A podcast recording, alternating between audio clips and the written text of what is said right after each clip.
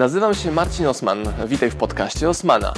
Będę prezentował Ci treści z zakresu biznesu, rozwoju, marketingu.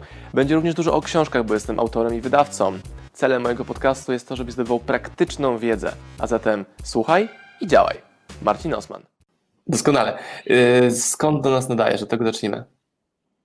Kraków, Kazimierz, restauracja Etret. A teraz prawie... mhm. pracownia konserw rzemieślniczych. Tak. Dobra, i my się znamy stąd, że y, prowadziłeś restaurację w halach mirowskich, bo w Krakowie mhm. nie byłem jeszcze u ciebie.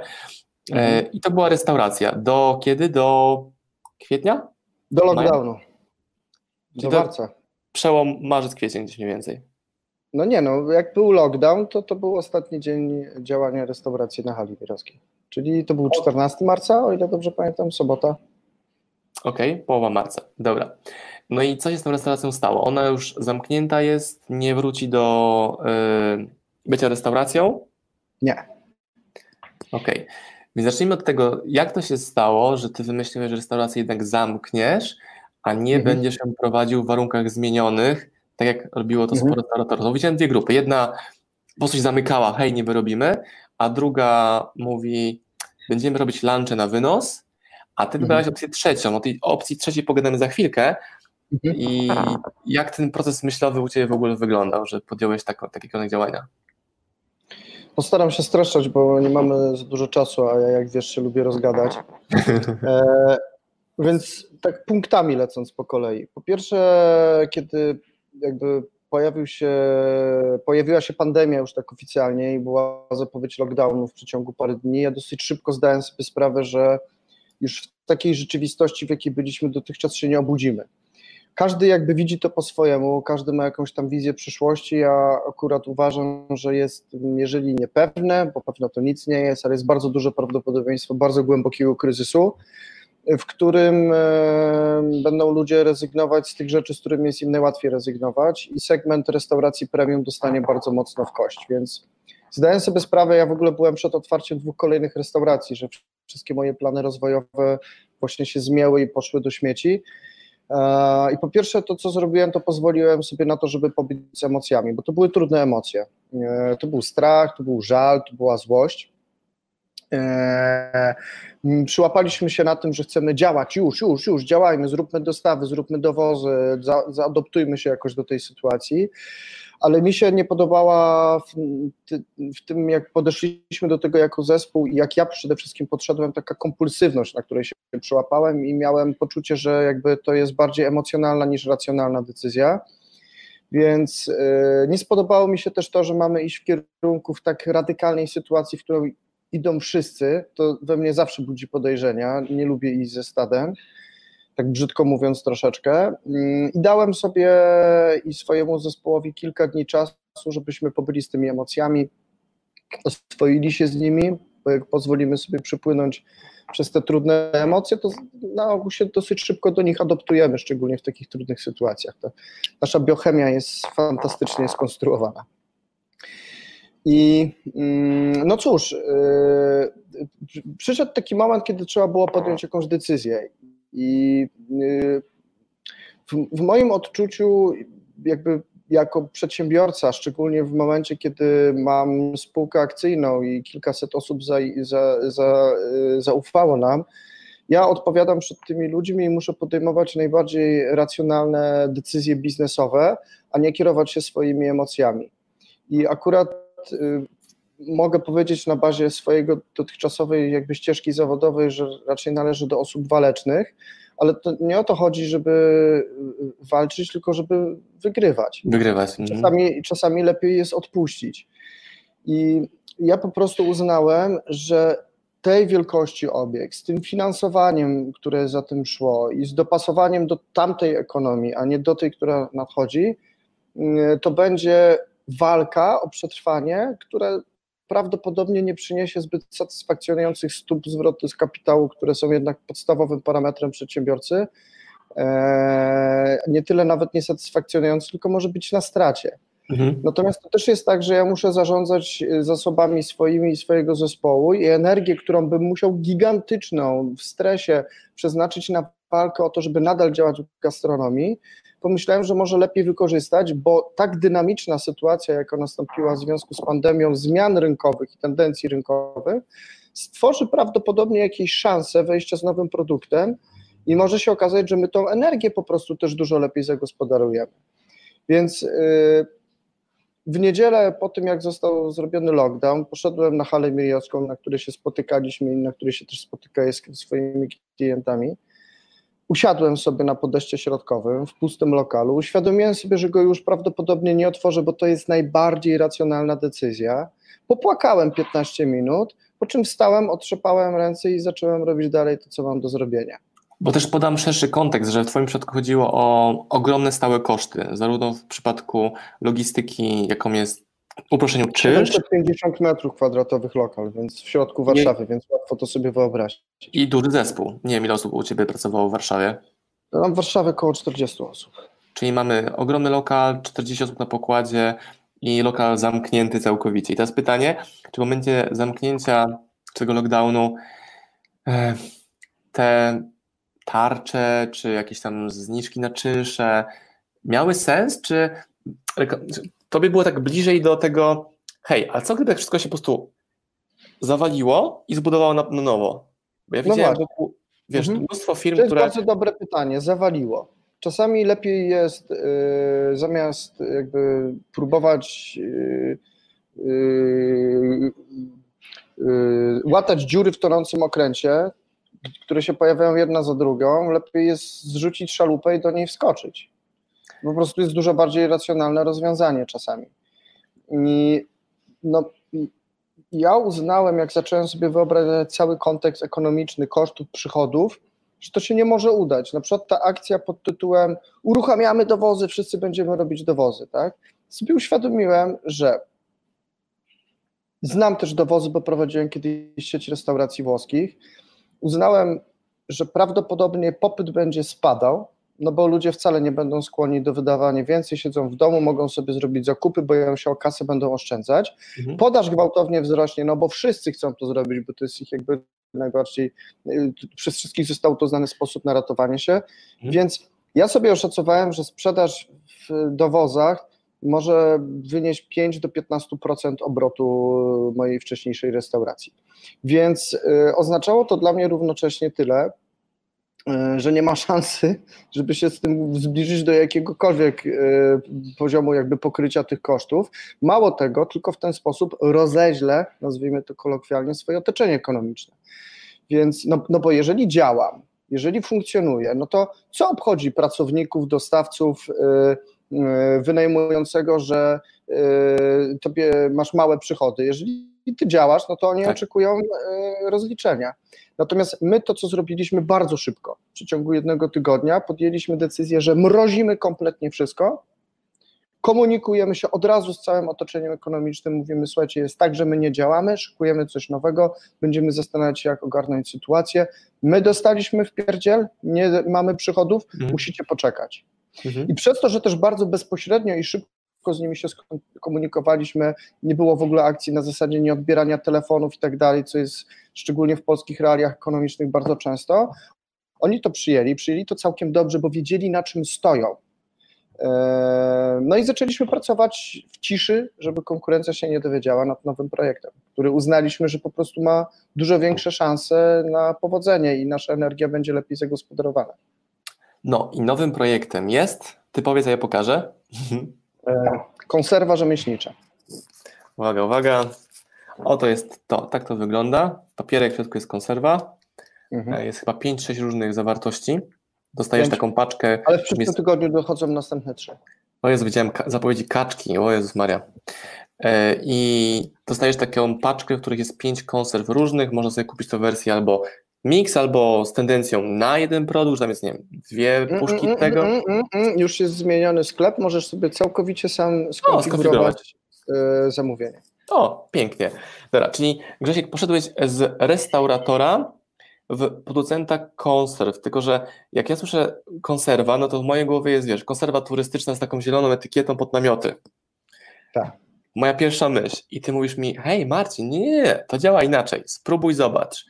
No i mhm. przyjechała paczka, otwieramy, zrobiliśmy sobie wokół tej jednej paczki całe danie, znaczy to jest baza mięsna, do tego jakaś kasza, warzywa i mieliśmy kompletny obiad i to jest danie premium w środku i myślę, że trudnością twoją będzie to, żeby wytłumaczyć ludziom, że to nie jest konserwa turystyczna z 20 kilka złotych, tylko to jest danie restauracyjne. Gdybyś mógł to skomentować.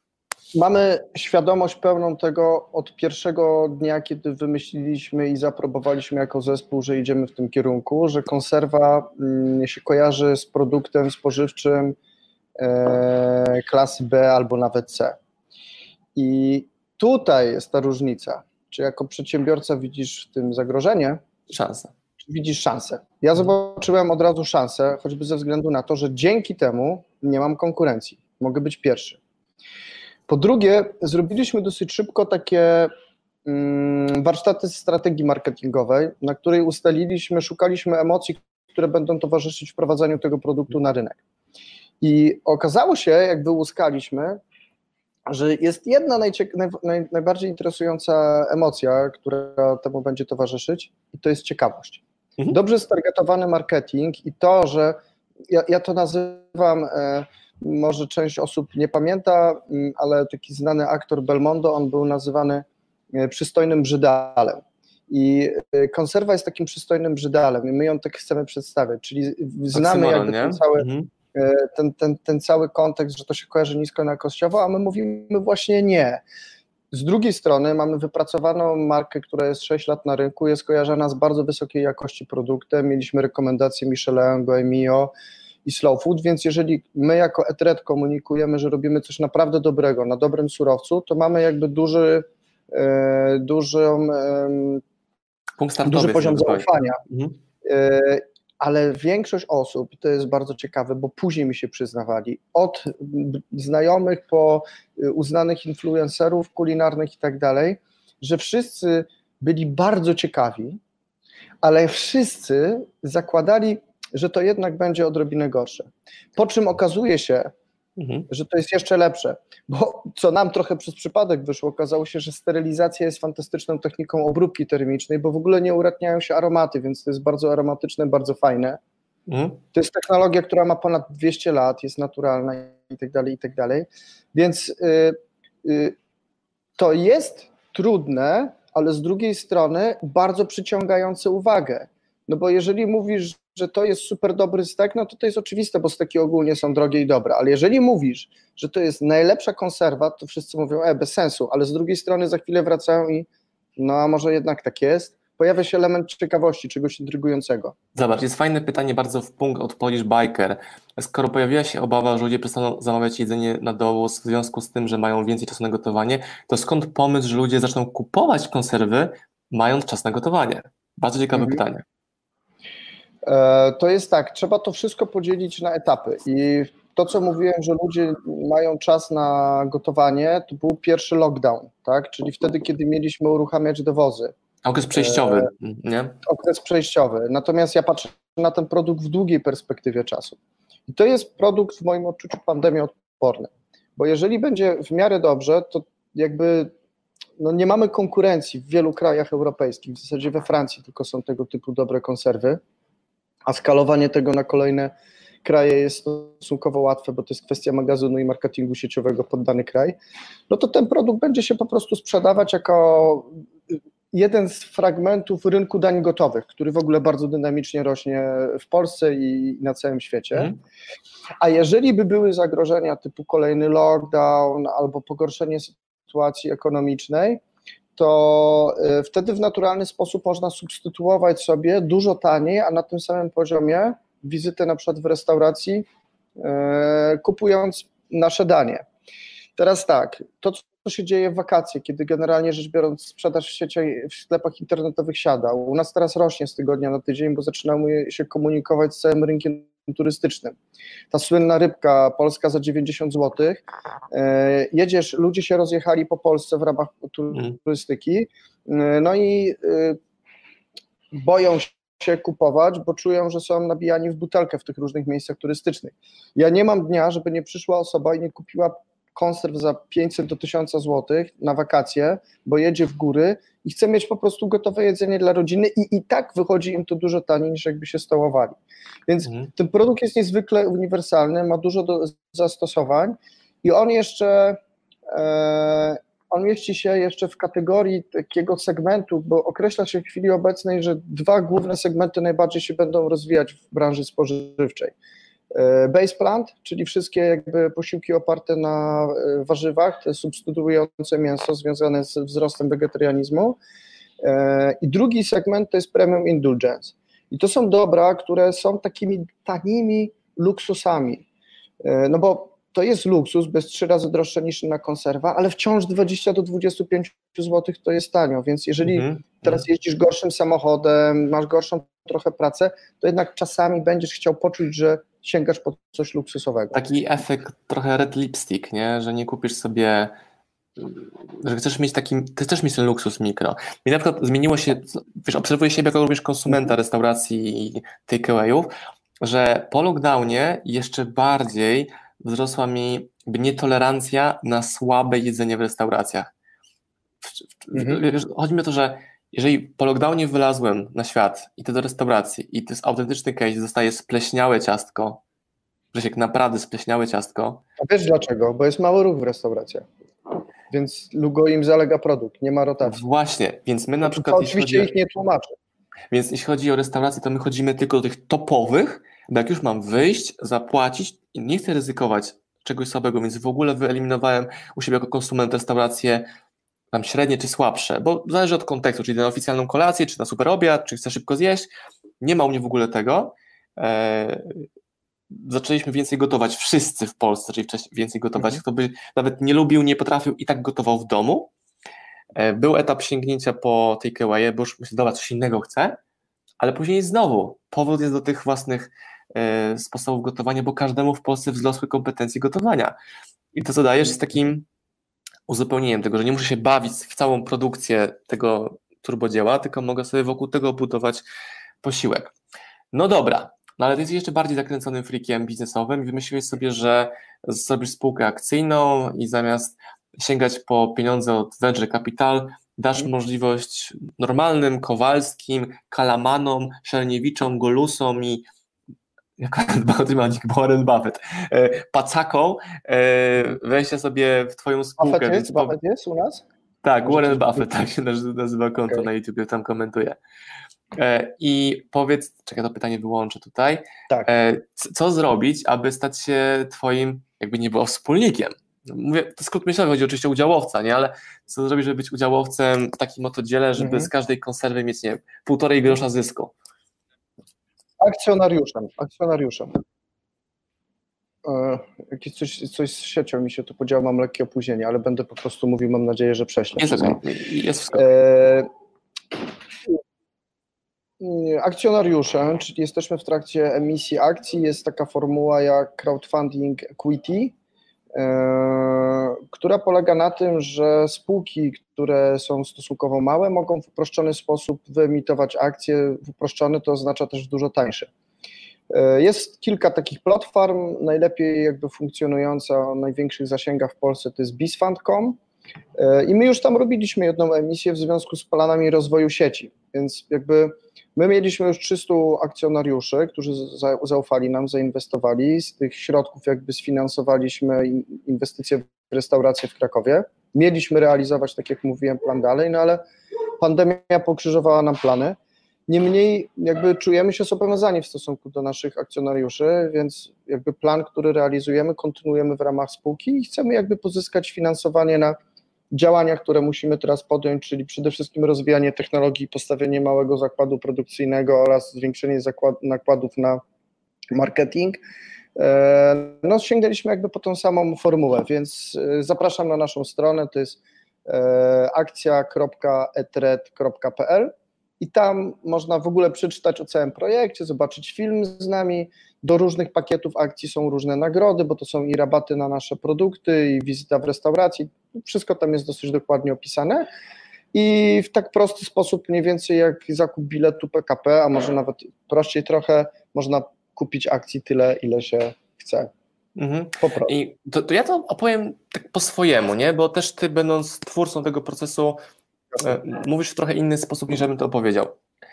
Ja to rozumiem w ten sposób, bo sami jesteśmy z Kamilą e, akcjonariuszami Edreda już nawet z tej pierwszej edycji i to działa tak, że dajesz pieniądze, które inwestujesz na zakup akcji u Grześka w tym przypadku i w miarę rozwoju jego biznesu zamieniasz te swoje 100 zł, 1000 zł, 10 tysięcy, 100 tysięcy złotych na 110 zł, 115, a może i 300 zł w perspektywie czasu.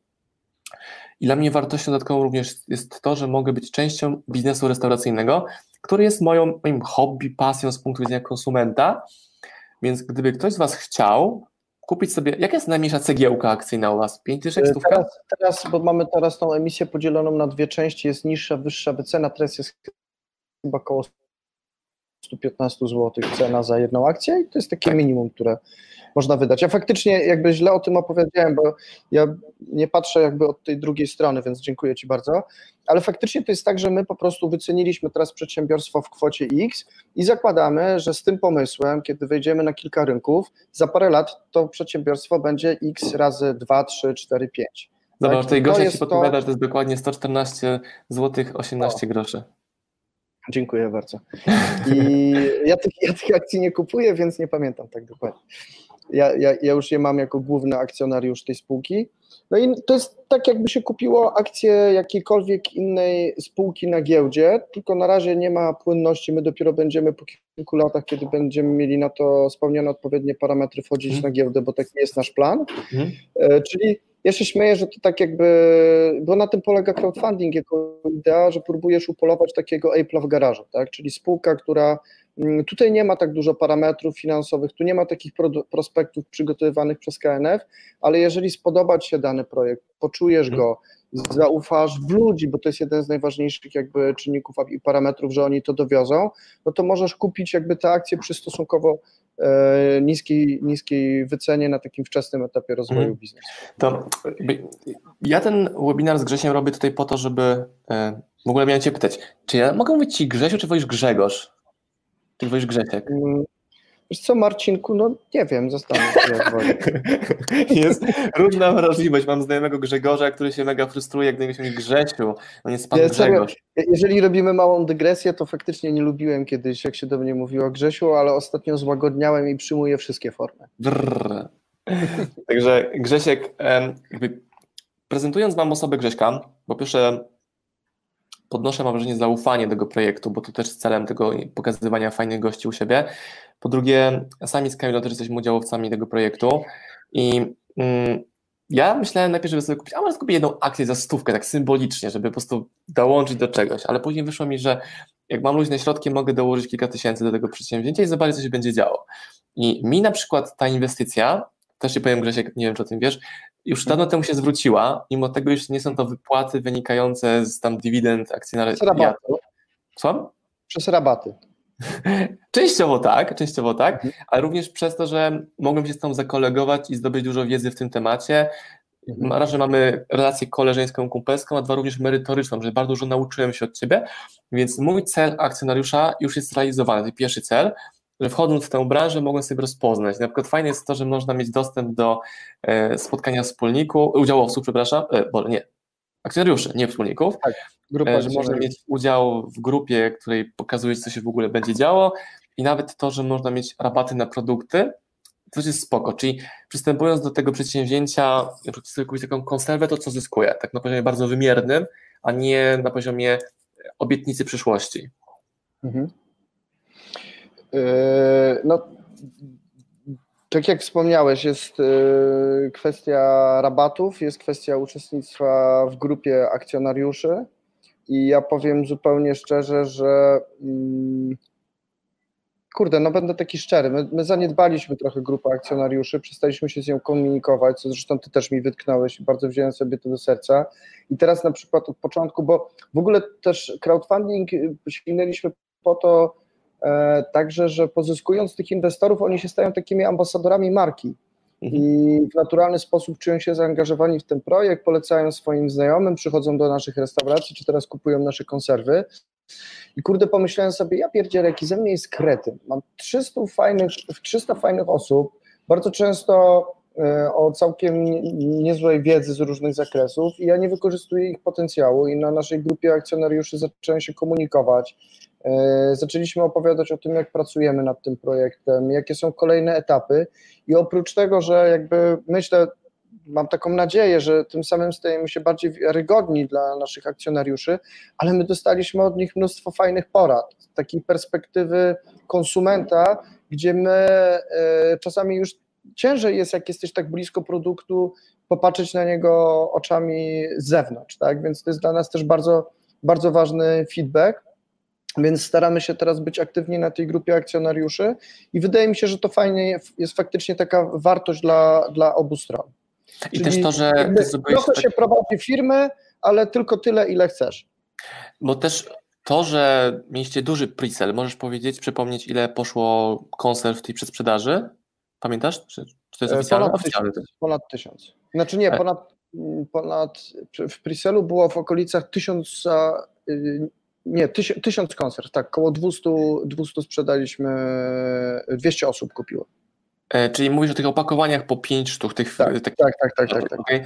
Czyli ja typuję ten sukces, bo to jest mega sukces, jako relację ze społecznością Twoich internetowych fanów, widzów, ale również klientów Edreda, którzy mm. Was obserwują, więc pewnie spora część z tych osób właśnie, to oni dokonali tego zakupu, nie? Mhm.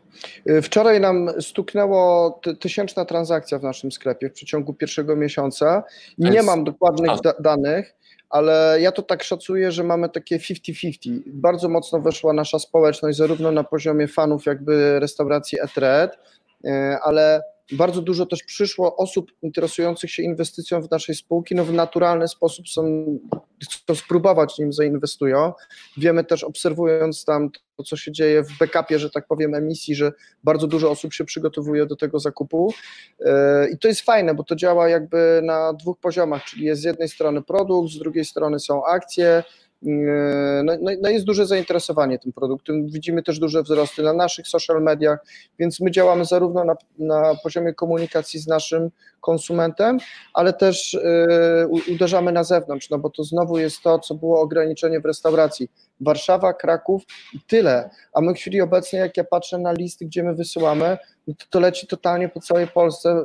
Plus zaczynają się pojawiać pytania z zagranicy, czy nie jesteśmy w stanie wysłać, nad czym w chwili obecnej pracujemy, więc też znacząco zwiększa się e, rozpoznawalność marki, co w ogóle, żeby było śmiesznie, finalnie zaskutuje tak, że każda osoba, która jest fanem konserw, jak będzie na wizycie w Krakowie, a regularnie tu ludzie przyjeżdżają w ramach turystyki wewnątrzkrajowej, to też przyjdzie do restauracji, tym bardziej, że zaraz będzie można zobaczyć na żywo, jak produkujemy te konserwy. Będzie taka wielka szyba, gdzie będzie można spojrzeć, jak ten pan pakuje na przykład i będzie wielka szyba, gdzie, no, znaczy odlecieliśmy trochę, ale ja to kocham, to jest nasze nowe dziecko, gdzie na kuchni, na normalnej kuchni, tylko powiększamy ją, będzie leciał taki malutki taśmociąg, na którym będą lecieć konserwy, gdzie ludzie będą ręcznie ładować, ale już z taśmociągiem, a na końcu będzie autoklaw, gdzie na dźwigu będzie wjeżdżać 500 konserw, będzie buchać para i to wszystko będzie w środku restauracji, będzie można to oglądać jedząc steka.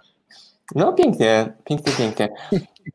Ale restauracja krakowska funkcjonuje jako restauracja, czy jest już to stricte fabryka? Tak, ale my teraz, e, my teraz podzieliliśmy to, nawet z Sanepidem tak to załatwiamy, że to jest tak zwany zakład produkcyjny z podziałem czasu, czyli piątek, sobota, niedziela jest restauracja, a cztery dni w tygodniu na maksa produkujemy. To jeszcze podpytam tak po lockdownowo, macie fulla na weekend gości? Yy, nie tak do końca, yy, ale w soboty na ogół, na przykład po południu, już jest tak, że nie ma szansy nikogo zmieścić. Co jest też, znaczy widzimy, że z tygodnia na tydzień zwiększa się, bo coraz więcej ludzi przychodzi zainteresowanych konserwami. A mogę opowiedzieć w ogóle szybką anegdotę, to jest wspaniałe w ogóle. Jeżeli się wyrobisz ścian... dwie minuty, Grzegorz, dwie minuty. Minutę. Za ścianą restauracja pierwsza w Krakowie dostała gwiazdkę Michelin, więc w ogóle wow, trzecia w Polsce i przyszli jacyś goście do nas do restauracji, my jesteśmy za ścianą. Zamówili sobie dania z konserw, bo my sprzedajemy oprócz steków też dania z konserw, tam 20% drożej z dodatkami. Zjedli obiad za stówkę łącznie i wychodząc mówią tak do menadżerki, proszę Państwa, proszę Pani, fantastyczne jedzenie, absolutnie zasłużyliście na tą gwiazdkę Michelin. No, nawet więc... kierunki, że musisz szukać na mapie Krakowa restauracji gwiazdkowej i to są te drzwi obok. Dokładnie. Natomiast my te restauracje, nie ukrywam, traktujemy bardziej nie jako źródło dochodów, oczywiście każdy dochód jest ważny, Taki ale showroom tak trochę, nie?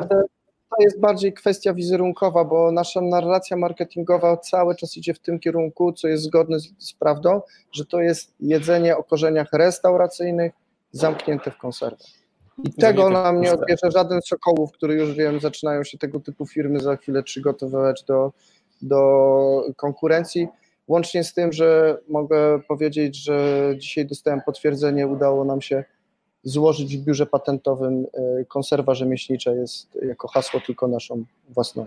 No i pięknie. Y, naszą Dobrze. No i przez pół godziny wypytałem Grześka na temat tego, jak prowadzić biznes w lockdownie, jak zmieniać, to takie lekkie, oczywiste. Właśnie też wspomniał o tej warstwie emocjonalnej, które są istotne w życiu przedsiębiorcy. Nie są tylko Excele, tylko to, jak myślisz, jak czujesz, jak sobie radzisz z trudnościami, trudnymi wyzwaniami. E, jeżeli chcecie zobaczyć na stronę akcja.lz.pl, tu macie na ekranie sobie zobaczyć, czy to jest temat dla Was. Ja zachęcam każdego, kto z nami te pół godziny był, do kupna sobie chociaż minimum jednej cegiełki za stuwaka, tam 114,86 i dołączenia, można powiedzieć, a jestem akcjonariuszem krakowskiej wytwórni konserw rzemieślniczych na przykład. O, to brzmi fajnie, tak stop cenę ja sobie można dać. I skorzystanie z jakichś deali, jakie na pewno Grzesiek dla akcjonariuszy e, przygotował. E, dziękuję Ci bardzo za Twój czas, trzymam kciuki. Ja także, ja dziękuję. No i smacznego, czekam na tą kaczkę i dorsza. Na, na dorsza szczególnie czekam. Bardziej dorsza jeszcze nie będzie, na razie będzie kokowe. Dorsz to na jesień, zupa z dorsza z białą kiełbasą. Co to będzie kokowe? Co to jest? E, to jest taki francuskie potrawka z kurczaka. Łódkę kurczaka luzujemy i tam z warzywami i winem. Ugh. Zjesz konserwę, jesteś wyluzowany. Dobra, dzięki Grzesiek, pozdrowienia. Dzięki. dzięki Wam również za uwagę, do zobaczenia na kolejnych aktywnościach internetowych. Śledźcie Grześka, na jego Instagramie tam pokazuje sw wewnętrza swoje e, przemyślenia takie głębokie, więc polecam tego pana obejrzeć, jest taki zaspany, zarośnięty, gdzieś tam w górach biega, bo pokazuje jak te konserwy pakuje rękawiczka, w rękawiczkach oczywiście, I też pamiętam, zapakowałeś pierwszy nakład konserw sam, czyli w to opakowanie papierowe, tak, tak? Tak, tak, cały weekend trzeba było jakoś opracować technikę pakowania tego, ale później moje menadżerki, które też są w chwili obecnej, zaodpowiadają, bo bardzo cały zespół w ogóle musiał zmienić system funkcjonowania. To są ludzie, którzy pracowali w układach zadanianowych, zajmowali się innymi rzeczami, ale E, wspaniały zespół ludzi, bardzo szybko się zaadaptowali, każdy zajmuje się tym, co jest potrzebne. Dziewczyny okazały się efektywniejsze ode mnie w pakowaniu, więc całe szczęście, że robiłem to tylko jeden weekend. Wszyscy potrafią pracować lepiej niż szef, nie? Ma tylko ich zatrudniać i nie przeszkadzać w pracy. Dokładnie. Dobra, dzięki wielkie, powodzenia, trzymajcie Dzięki się, cześć. Jeszcze raz. Cześć, cześć.